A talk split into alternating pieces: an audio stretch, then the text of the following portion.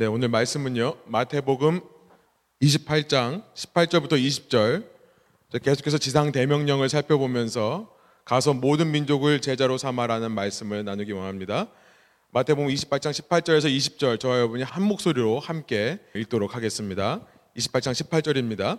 예수께서 나와 말씀하여 이르시되 하늘과 땅의 모든 권세를 내게 주셨으니 그러므로 너희는 가서 모든 민족을 제자로 삼아 아버지와 아들과 성령의 이름으로 세례를 베풀고 내가 너희에게 분부한 모든 것을 가르쳐 지키게 하라.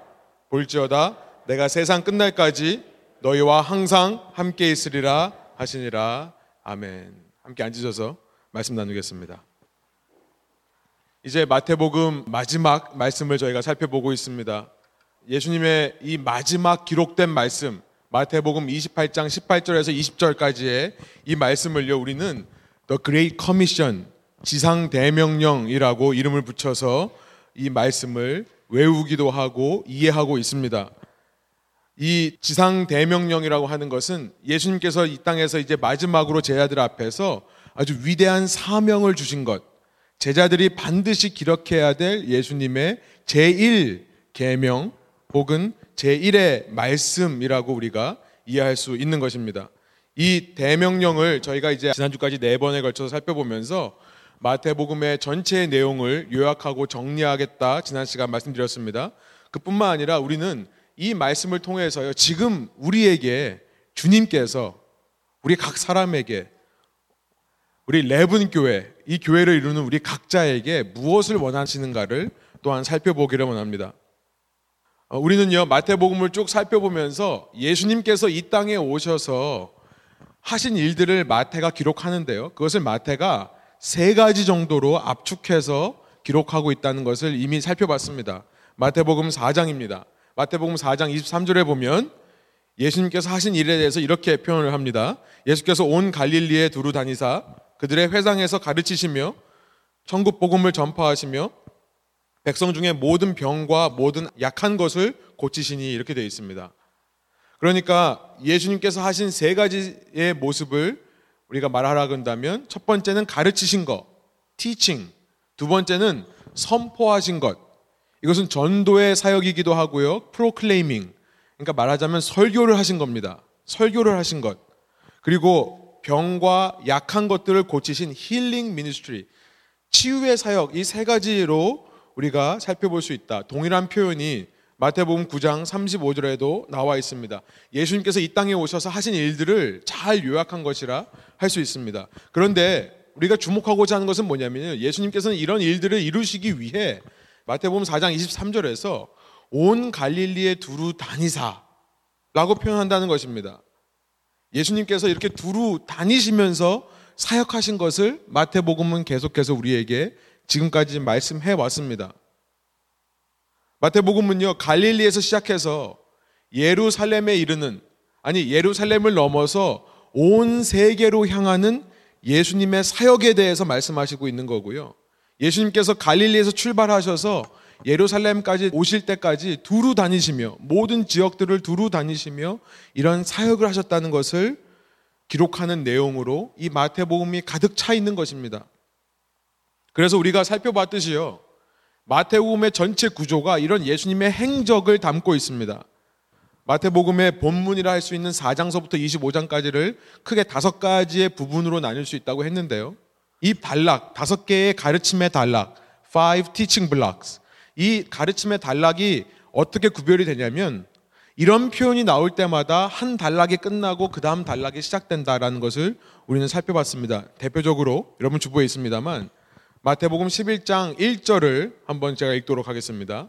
예수께서 열두 제자에게 명하시기를 마치시고 이에 그들의 여러 동네에서 가르치시며 전도하시려고 거기를 떠나가시니라. 그러니까 예수님의 이 행적을 담은 마태복음이요.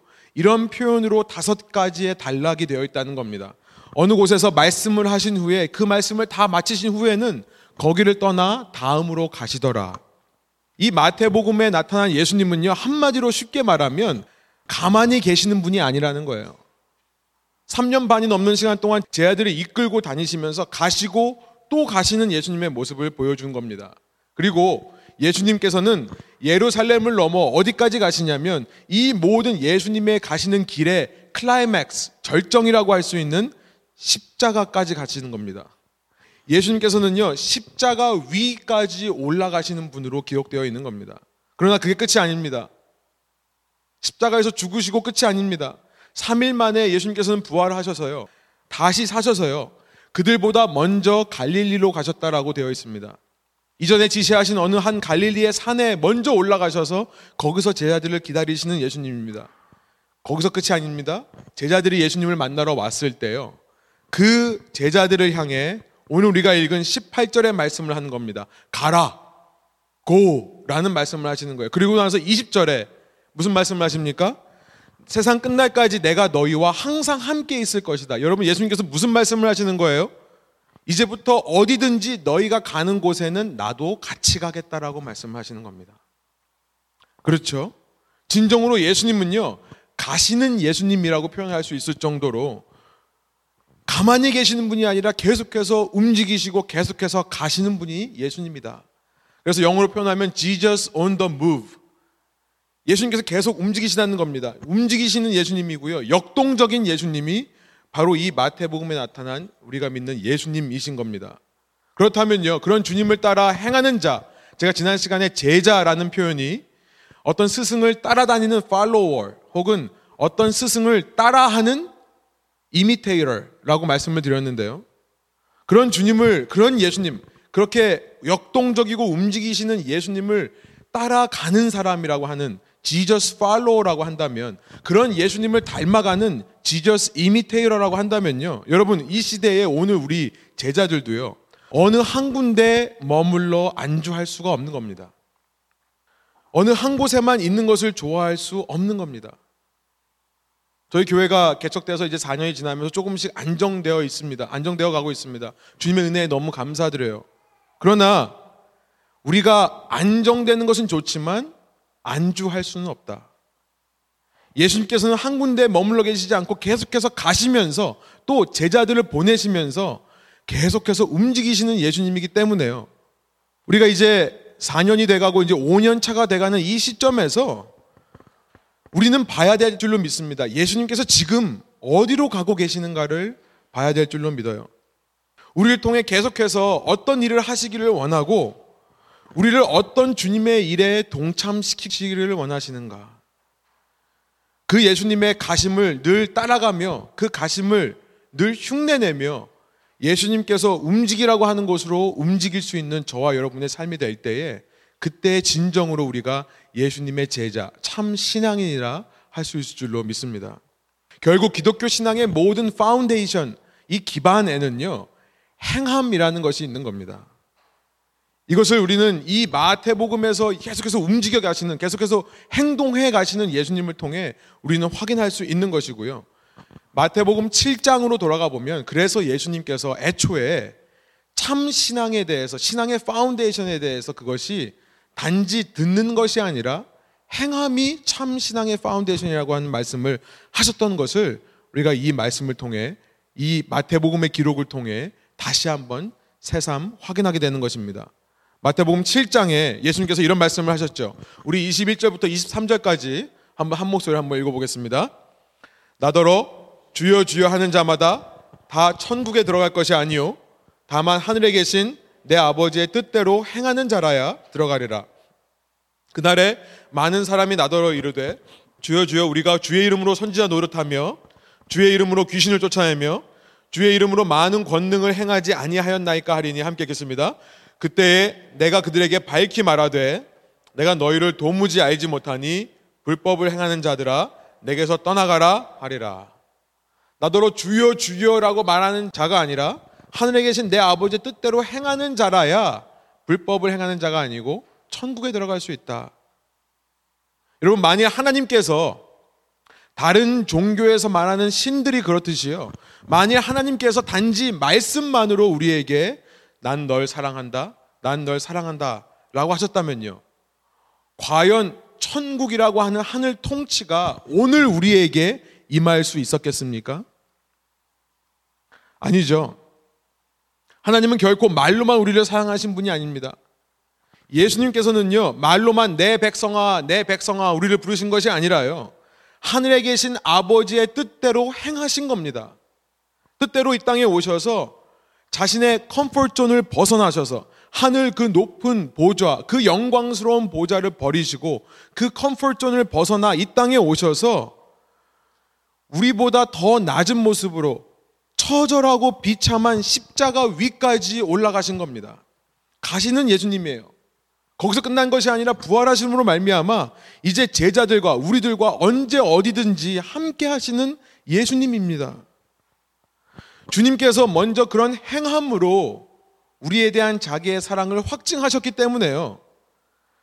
그런 주님으로 인해 이 땅에서부터 천국을 맛보는 제자라고 한다면 주여 주여만 할 수 없는 거죠. 말로만 주님을 사랑한다 할 수 없는 겁니다. 더 나아가서 말씀을 듣는 것만으로 만족할 수 없습니다. 말씀을 듣는 것만으로 만족할 수 없다는 거예요. 영어로 말하면 hearer, 듣는 자로만은 만족할 수 없고요. doer, 행하는 자가 될 수밖에 없는 것이 제자라는 것입니다. 여러분 이것이 바로 기독교 신앙의 파운데이션 기반이라는 겁니다. 이것이 없다면 그 사람은 아무리 높은 것을 쌓아놔도 아무 소용이 없음을 예수님께서는 그 다음에 이어서 비유의 한 말씀을 통해 우리에게 말씀하십니다. 마태복음 7장 24절의 말씀이에요. 제가 한번 읽을게요. 그러므로 누구든지 나의 이 말을 듣고 저는 여기다가 이런 말을 집어넣고 싶습니다. 듣는 데서 멈추지 않고 듣는 것으로 만족하지 않고 누구든지 나의 이 말을 듣고 듣는 데서 멈추지 않고 듣는 데서 만족하지 않고 행하는 자는 그 집을 반석 위에 지은 지혜로운 사람 같으리니 25절 비가 내리고 창수 홍수입니다. 홍수가 나고 바람이 불어 그 집에 부딪히되 무너지지 아니하나니 이는 주추를 foundation을 반석 위에 놓은 까닭이요.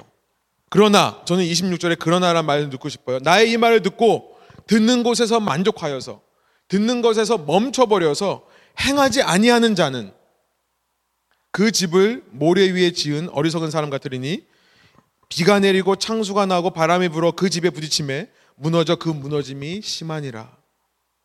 사랑하는 여러분, 여러분이 어떤 말씀을 들었다고 해서요. 그리고 그 말씀에 동의한다고 해서 여러분이 신앙의 반석, 신앙의 기반, 이 foundation을 소유했다라고 착각하지 않으시기를 저는 간절히 소원합니다. 이거는 제 말이 아니라요. 바로 여기서 말씀하시는 예수님의 말씀이에요. 그것만으로는 아직 믿음이 없는 겁니다. 물론 믿음은 들음에서 납니다. 그 들음은 그리스도의 말씀으로부터 온다고 로마서 12장에 말씀하고 있습니다. 그러나 말씀을 듣는 것만으로 foundation이 생기지 않는 겁니다. 그 말씀을 따라 행하는 것, 결국 로마서 12장에서 듣는 데서 믿음이 나온다고 하는 것은 그 들음 속에 유대인들의 관점으로 행하는 것까지 포함되어 있는 겁니다. 여러분, 예수님께서 말씀하신 그 길로 여러분이 실제로 가보셔야 됩니다. 듣는 것만으로는 안 되고요. 그 길을 가봐야 돼요. 그 길을 걸어가면서 아 진짜 예수님의 말씀이 맞구나. 아 진짜 예수님의 말씀대로 순종하며 사는 것이 잘했구나. 라고 하는 결론을 여러분이 내리셔야만 그때야 여러분 마음속에 신앙의 파운데이션, 기반이 생겨나는 겁니다. 여러분 그런 경험이 없으시다면 듣는 것으로만 만족했다면 여러분은 지금 모래 위에 집을 쌓고 있는 겁니다. 여러분 이렇게 반석 위에 집을 세워야 뭐라고 말씀하시냐면 인생의 모든 풍파와 시험들이 우리에게 몰려올 때 우리가 흔들리지 않을 수 있다는 것을 말씀하고 있습니다. 여러분 우리 삶에 우리가 예상하지 않은 인생의 시험과 풍파들이 얼마나 많이 몰려옵니까? 오늘 아침에도 강윤남 순장님 소식을 듣고 왜 이런 일이 있는가 이런 생각이 드는 겁니다. 우리에게는요 수많은 시험과 풍파가 다가옵니다. 여러분 그런데 말씀드렸죠. 시험이 오는 이유는 떨어뜨리려고 오는 게 아닙니다. 그렇죠? 학교에서 우리가 시험 보는 이유는요. 너 이거 fail 해가지고 이 클래스 패스하지 마라. 그런 의미로 주시는 게 아니라요.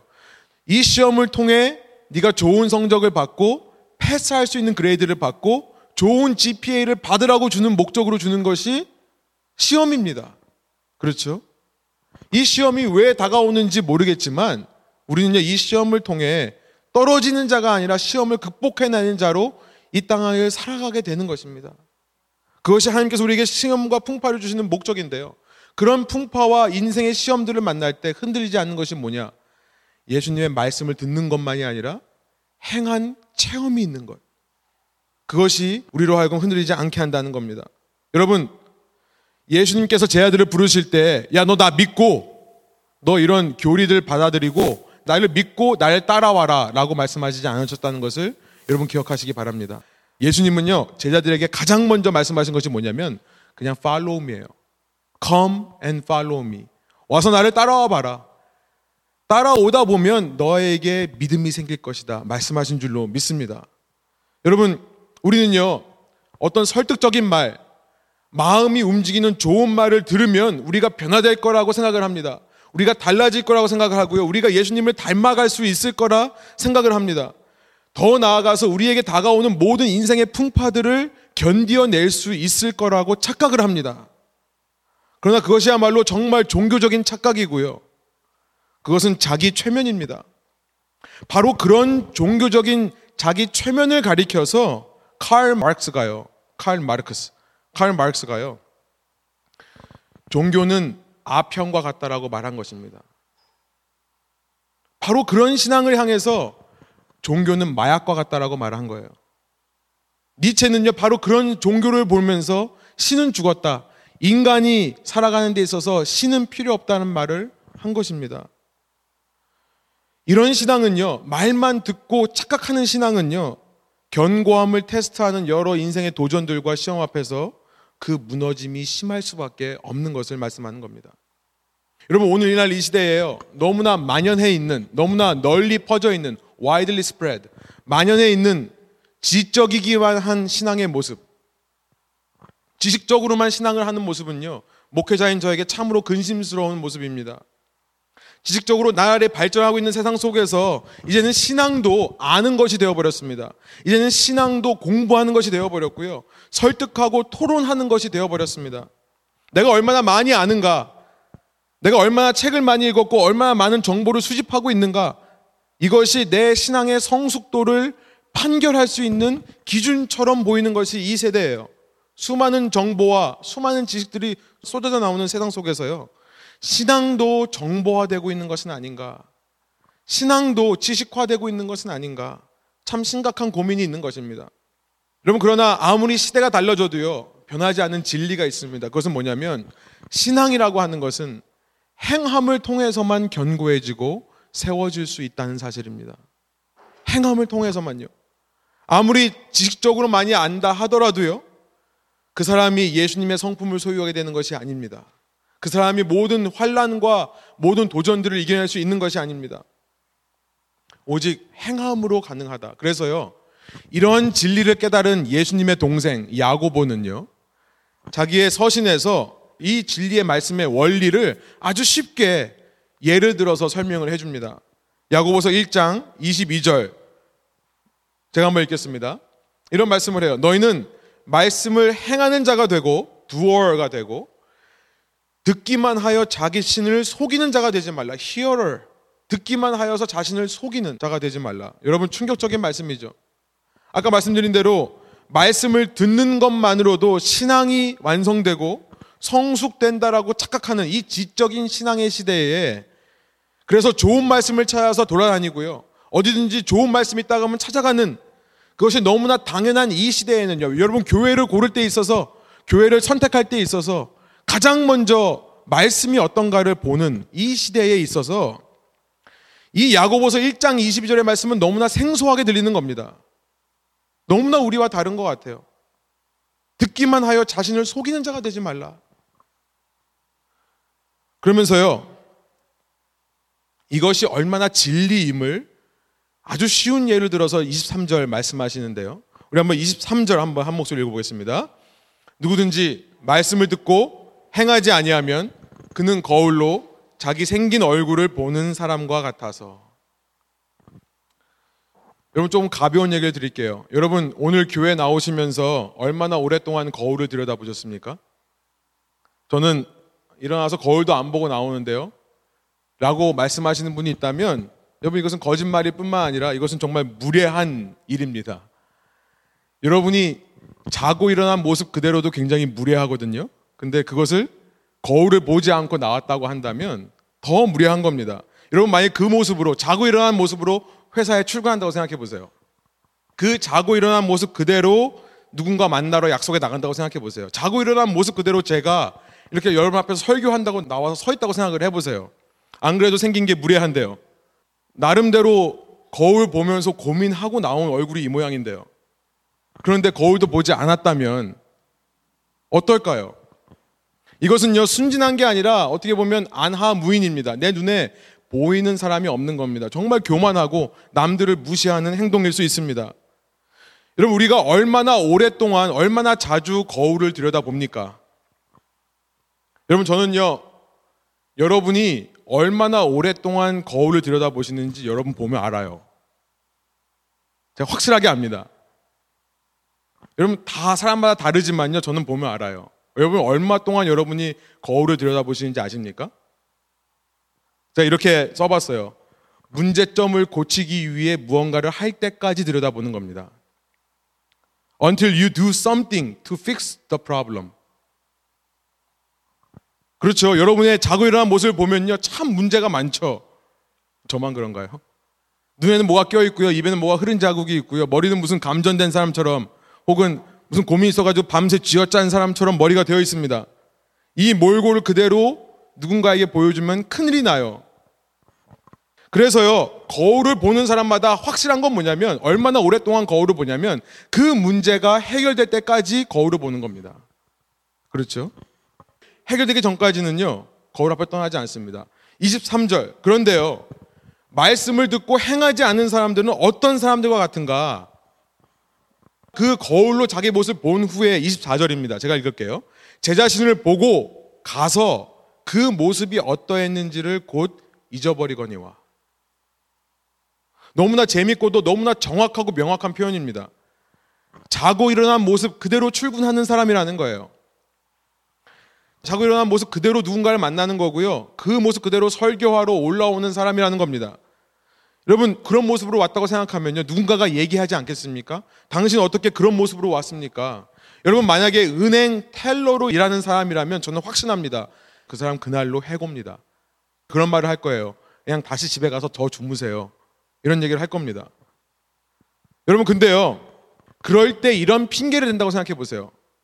나보고 너 you are fired. 너 집에 가라고 하는 사람에게 이런 핑계를 댄다고 생각해 보세요. 아니요. 저요. 오늘 아침에 일어나서 거울 봤습니다. 한 번만 봐주세요. 저 거울 분명히 보고 나왔습니다. 여러분 이것이 말이 됩니까?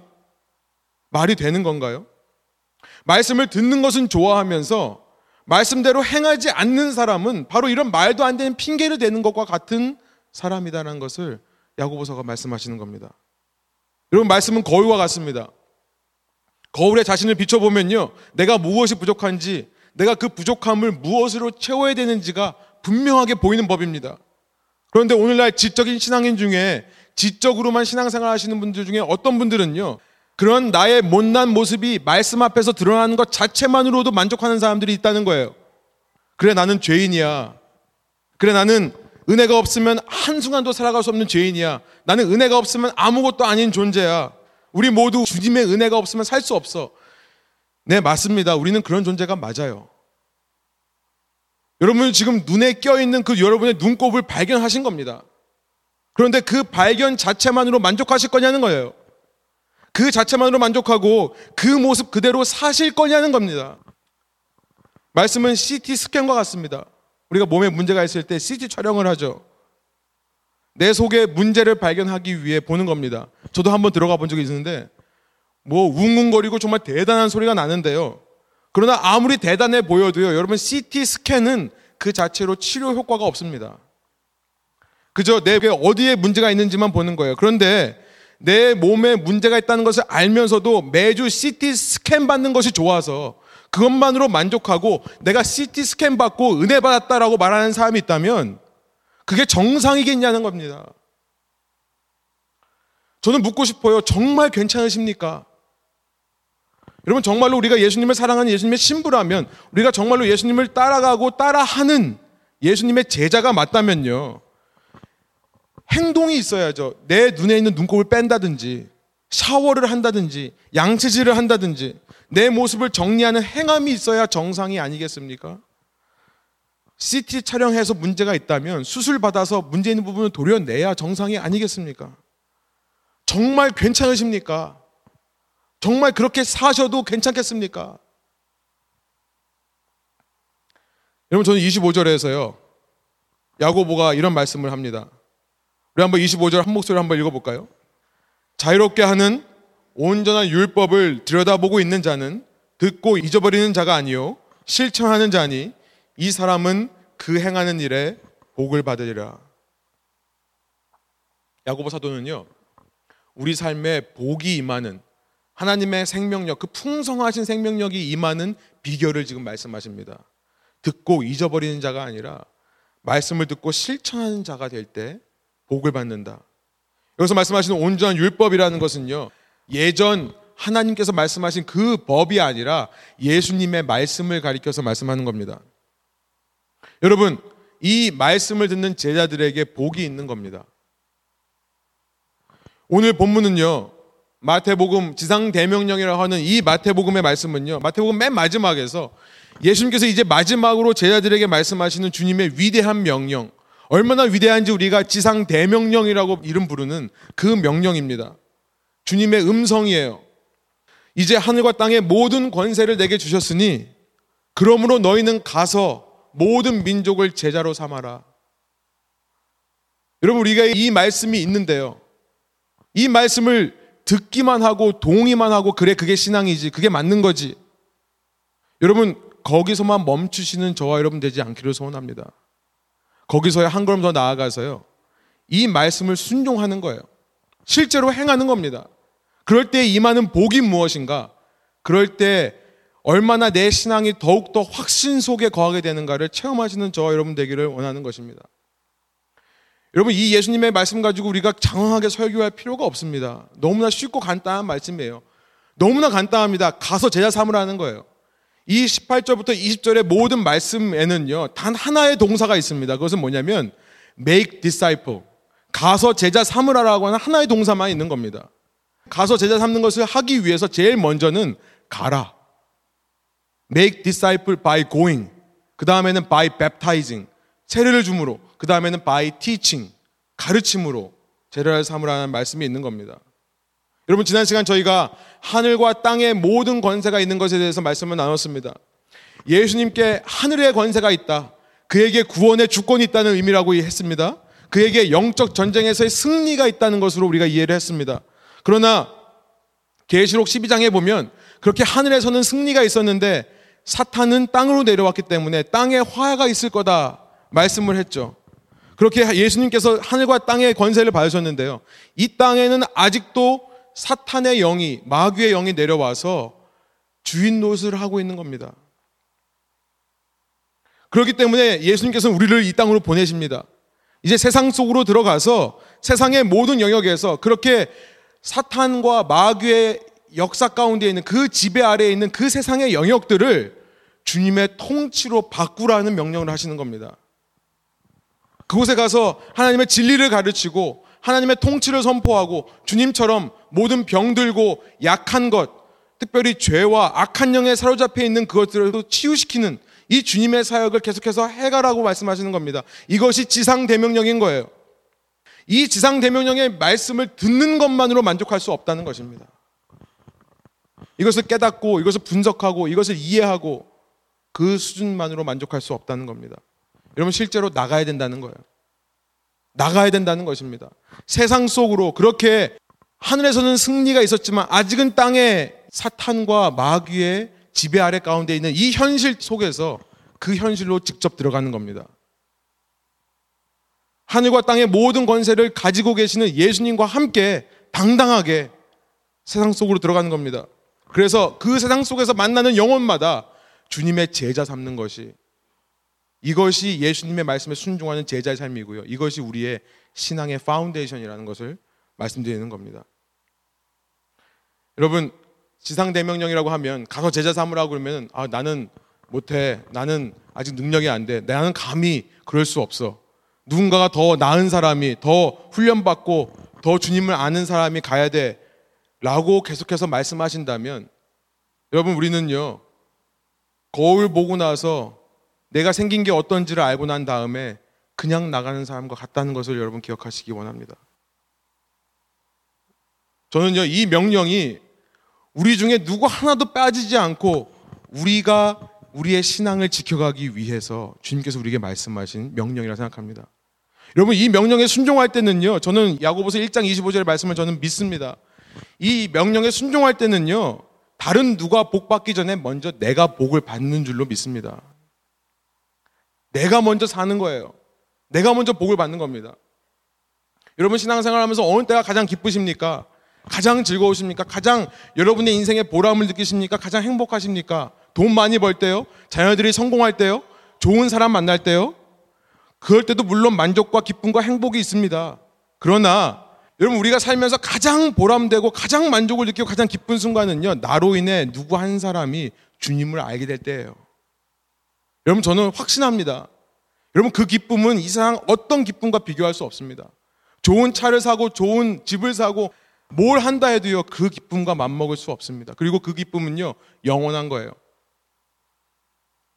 이 땅에서 내가 소유하고 싶은 거 소유한다고 해서 그게 얼마나 갑니까?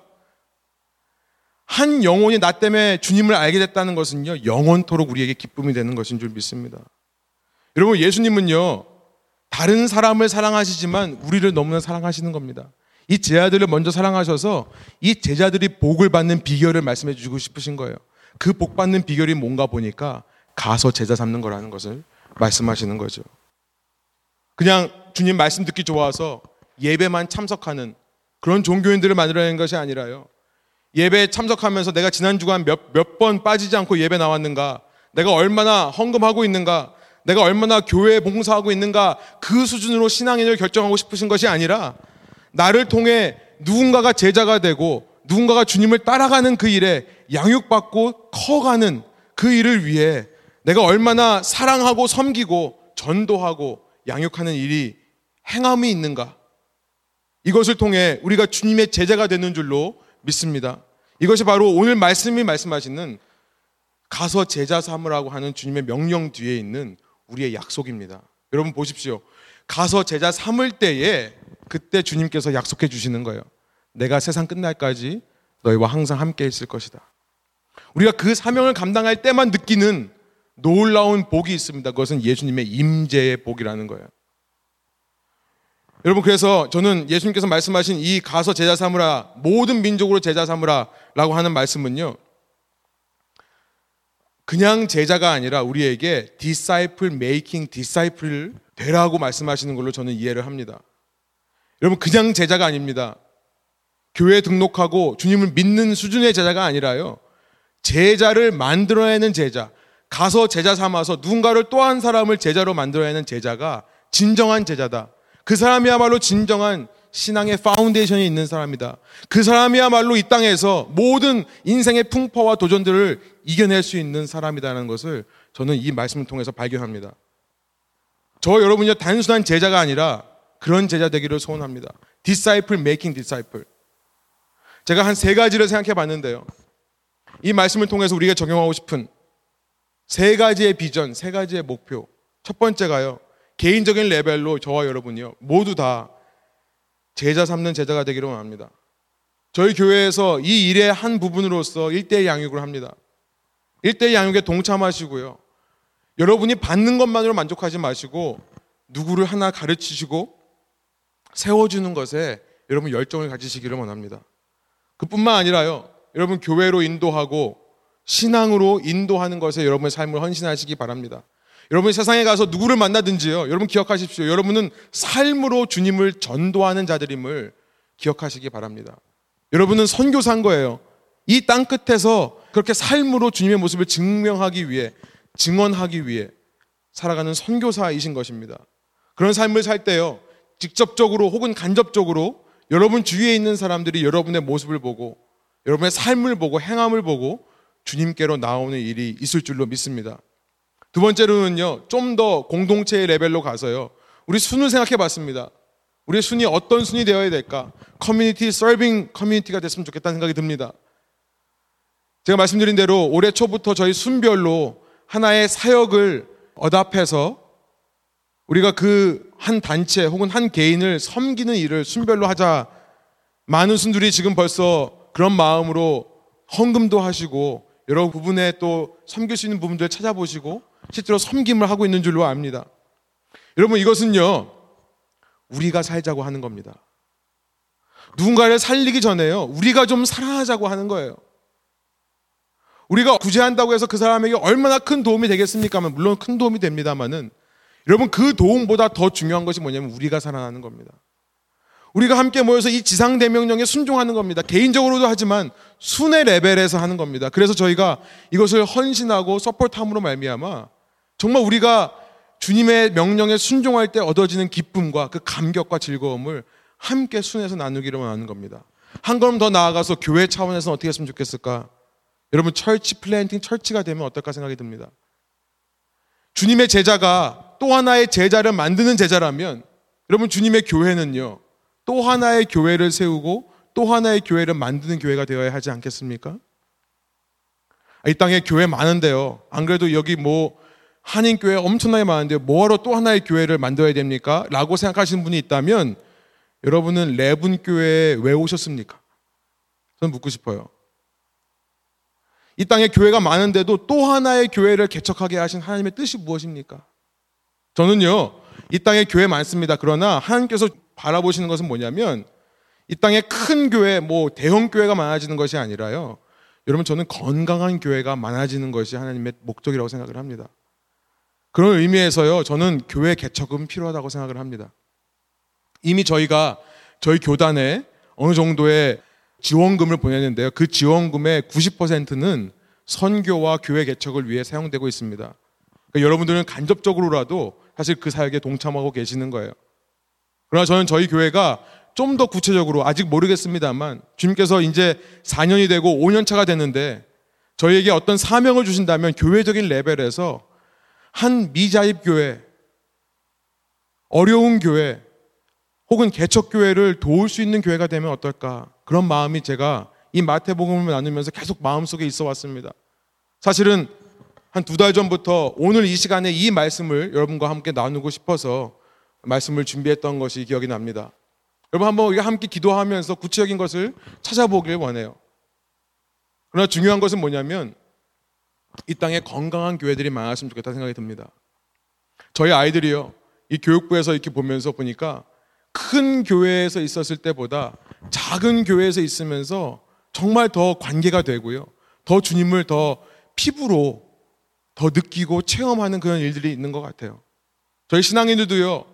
저는 계속 큰 교회만 다녔었는데 큰 교회만 다니다 보면 드러나지 않는 것이 너무나 많이 있습니다.